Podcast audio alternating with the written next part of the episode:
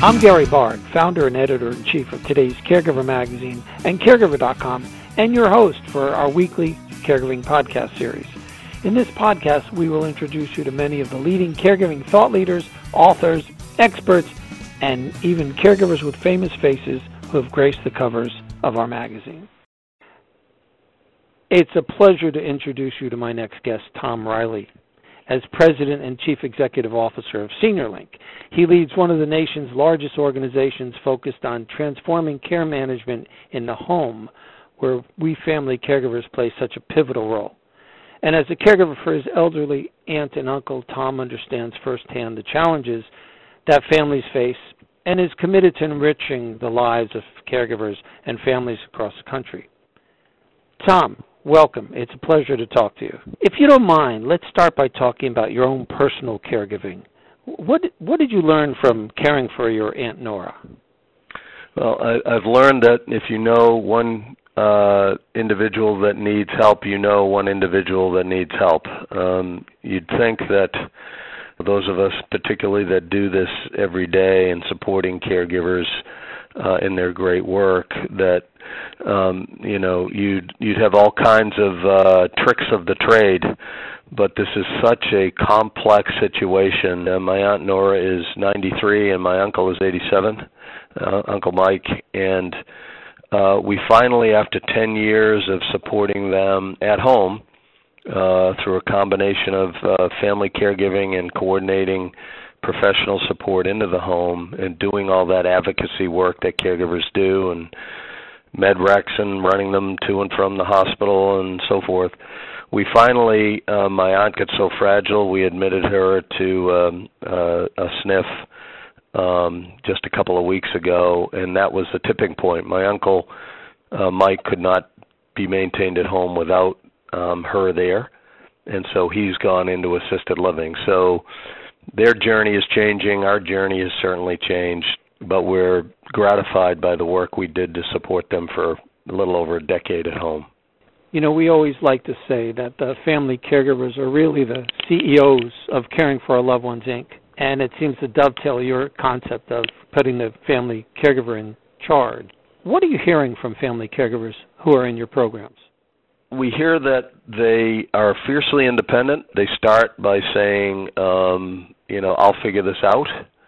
Uh, but over time, if you take the time to work with them and build a relationship, uh, we've well documented over nearly 20 years that the support that you can provide them with people, which are our care teams, our product, which is uh, our technology that reaches into the home uh, and communicates with them daily, and our protocols that we create. So the three Ps we refer to them as that we create um, uh, with caregivers for caregivers.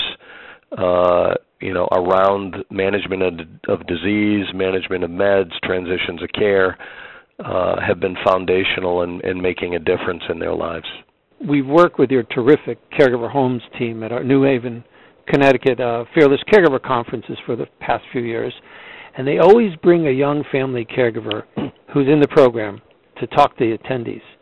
And I'll tell you, there's never a dry eye in the house after they talk. And we're working with your Indiana group to do the same there. Tell me about the work of caregiver homes and how you see caregiver homes empowering family caregivers what we're able to do with our structured family caregiving model in particular is two things. Uh, as I think you know, uh, these caregivers uh, make a full-time live-in commitment in that model, and we are typically being paid a rate from straight from Medicaid or from a managed care organization that has stepped into the Medicaid or dual eligible risk and we pass some of that rate along to the caregivers in in the form of a stipend and so they're getting some financial support.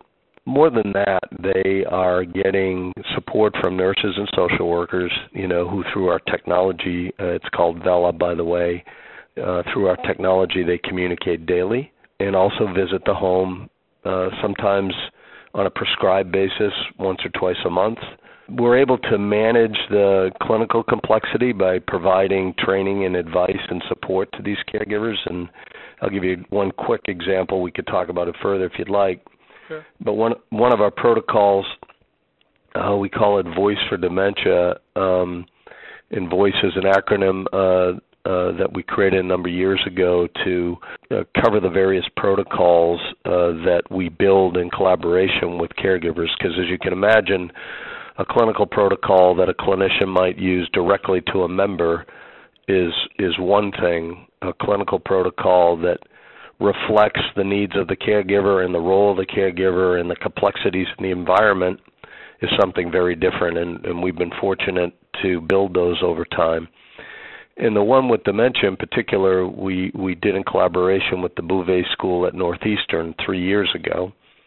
Um, and, uh, you know, the results of that particular uh, collaboration uh, is, a, is a set of trainings and support for family caregivers um, uh, whereby they learn about the progression of the disease, they learn coping skills around the management of, of behaviors, they learn a lot of self care about how to take care of themselves during these very, very challenging times as, as these complex uh, folks with dementia and Alzheimer's disease age in place.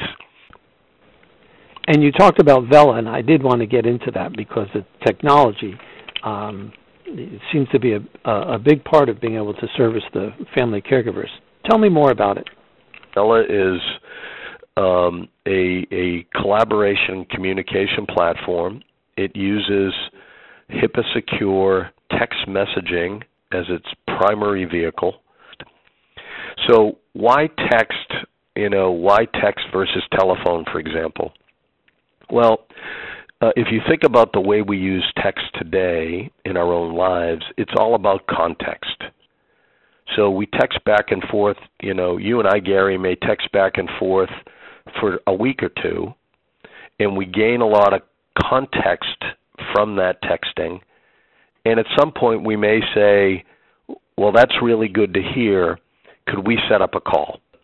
That's the momentum that Vela is riding on, and the problem it's uh, it's seeking to solve caregivers are proud, fiercely proud people. They're doing incredibly difficult work on top of their normal jobs. And the question is, you know, why is it that there's 40 million plus family caregivers, 12% of our, you know, US population, creating over 500 billion dollars worth of value every year? To not have those caregivers part formally part of the ecosystem is at a, at a at a minimum a lost opportunity and at a maximum you know a failing of our of our society what do you want family caregivers to know about seniorlink I'm, I'm glad you asked. Uh, we've been able to start the process of using technology to extend our reach to support uh, non-live-in uh, family caregivers. We, as you know, uh, we follow the risk, so we go where folks are in a place to recognize family caregivers and the power of family caregivers and and pay us to support them. So we've created some models that are less labor intensive on our end um, and more technology intensive. Uh, you know, where we would put a coach behind Vela, but we wouldn't be out in the homes with any particular frequency. And that product we've taken in, in particular to managed care and we're starting to get uptake there. Uh, we're starting to um, find ways to bring Vela uh, with coaching support to more family caregivers. And so uh, I think we will, over time, be able to increase our footprint and, and make ourselves more available to more of the 40 million folks out there doing this great work. What would be the one most important piece of advice you'd like to share with family caregivers? take care of yourself. That one's very clear to me. Um, I think, uh, uh, especially those who are working full time and doing this work, uh, we know all the stats. You know, they're six percent uh, more costly to their employers because their own health is in decline. They often suffer from the same uh, bouts of depression as the individual they're caring for. I would say first and foremost and, and always be persistent about recognizing that, you know, you are on a parallel journey to the person you're caring for and you're not going to do them any good when the times are the toughest if you're not able to take care of yourself.